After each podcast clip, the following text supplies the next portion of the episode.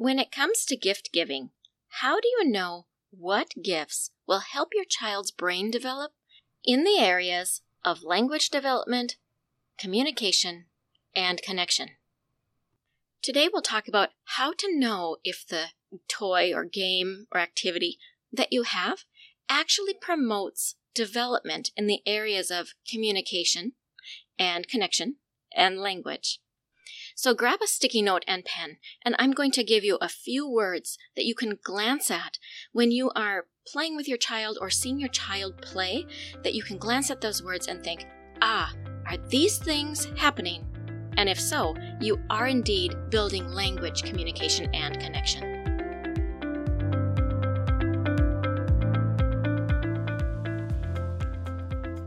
Does your child have a speech-language delay? And you really want them to talk? Do difficult behaviors derail home life, and you know the frustration is a communication struggle?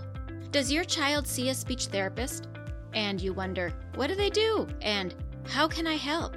If these or similar questions are in your mind, this podcast is for you.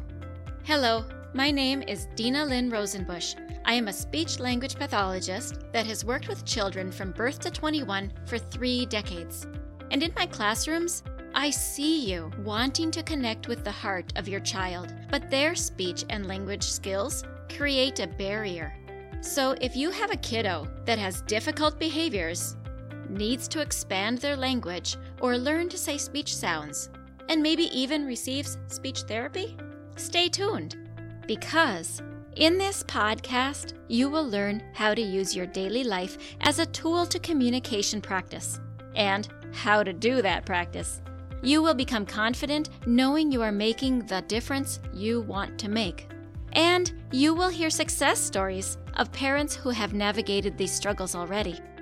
We'll do this all while focusing on building deep, meaningful connection and confidence in your kiddo. So grab a cup of coffee along with a notebook and pen. It's time to speak in the way your child's brain understands. And that is the language of play. Before we begin, I would like to share a review with you titled Insightful Content from Nagadma. I hope I pronounced that right. This person left 5 stars and wrote, "Brilliant conversation that inspires parents like me with a child with autism," and says, "Thank you," and leaves 2 exclamation points. I just love your reviews. It encourages me, and I want this podcast to be a very good use of your precious time.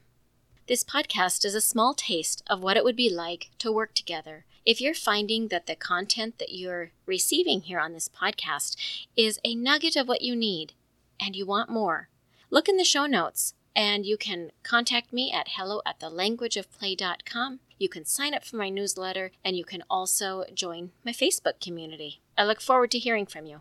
All right, so let's begin. What way can you know if your child's brain is developing in those 3 important areas, language development, communication, and connection?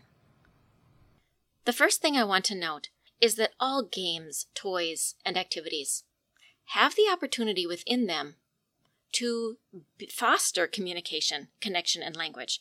However, you need to notice whether or not you're actually doing that.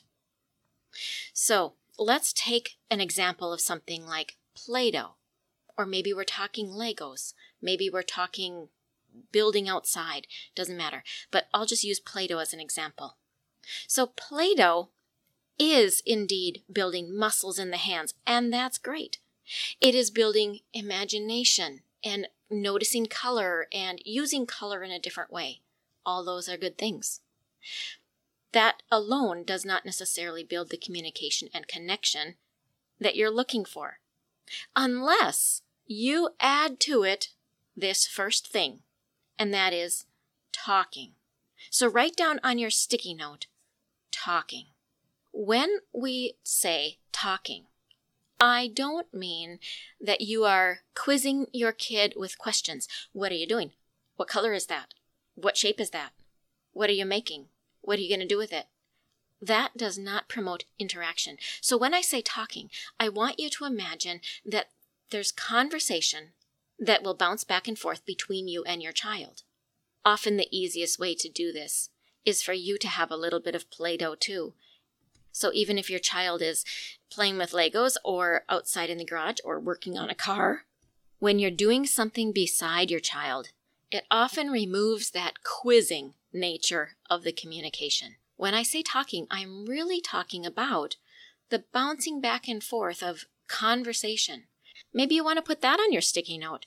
And the topic of the conversation is what the child is focused on. It is not what you want them to know. It is what they are looking at, what they are paying attention to. And that leads us to our second point. Your conversation with your child should be taking turns.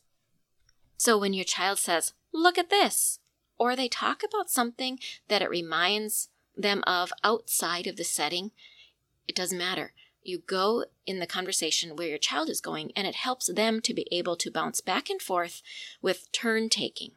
And in that kind of conversation, you ask them to tell you more. And then you ask questions about what they are actually saying, not what you want them to think about.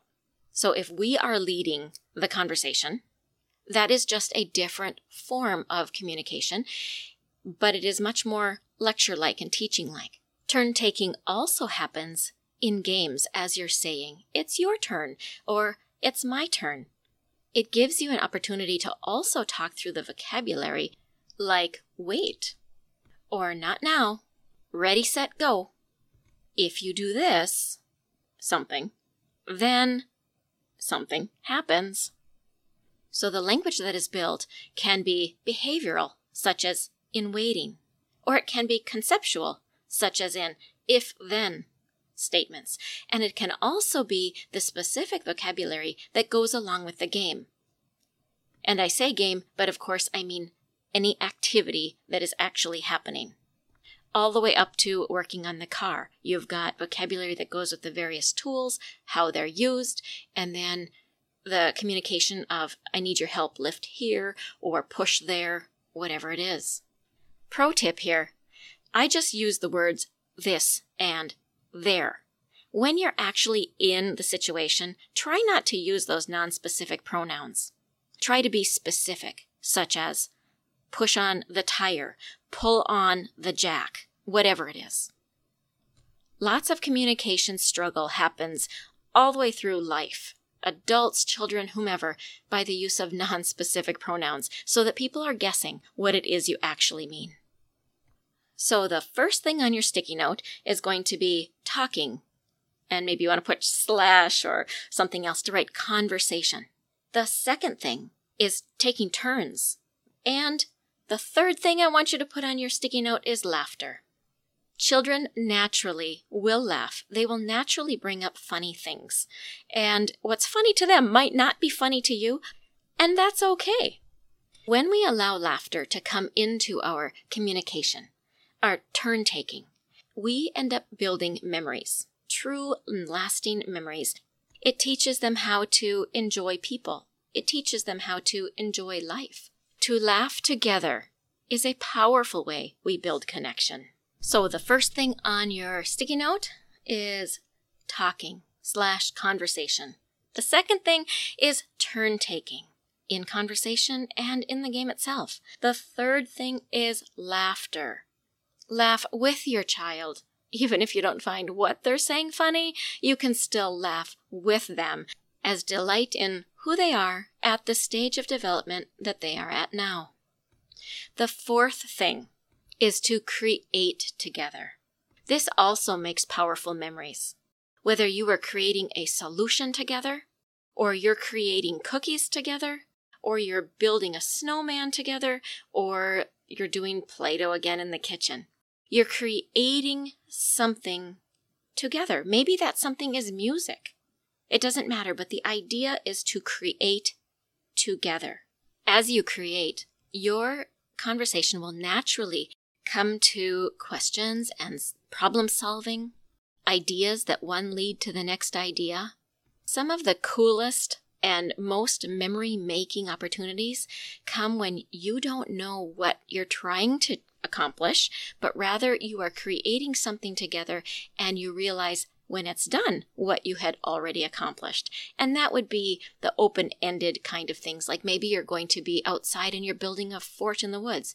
You know fort, but you don't have an image in your mind of what the roof or the walls are going to look like. Maybe you're building your fort out of snow, and maybe you're building it in the sticks. And what one of you calls a fort might not be what somebody else calls a fort. So by the time you're done, you've got a basketball hoop. So your fourth thing is to create together. So in summary, here's what your sticky note is going to say. When you look at the activities, the toys, and the games that you have, or that maybe you're going to buy this holiday season, are we going to talk while this happens? Can we converse? Will we take turns so we go back and forth in our conversation and in our actions? Is this something that will likely have laughter involved? And is there the opportunity to create together? That is, like, imagine together. If these four criteria are a yes, then you know that this activity does indeed build your communication and language development and connection with your child. Now, go find a toy and play with it. Create a way that it can meet all these criteria. I wish you much laughter along the way. Hey parents, I hope you found this episode helpful. If so, would you please take 30 seconds and share it with a friend who also lives or works with children? I would really appreciate it if you would leave a quick review for the show on Apple Podcasts. I read every review, and it lights me up to know that this show is making a difference. Then come join my Facebook community, where you'll meet other parents who are dedicated to helping their children grow too. You'll find the link in the show notes. Thank you for joining me. Now it's time to go. Let's pop our kiddos in the strollers and go look around outdoors and see what we have to talk about.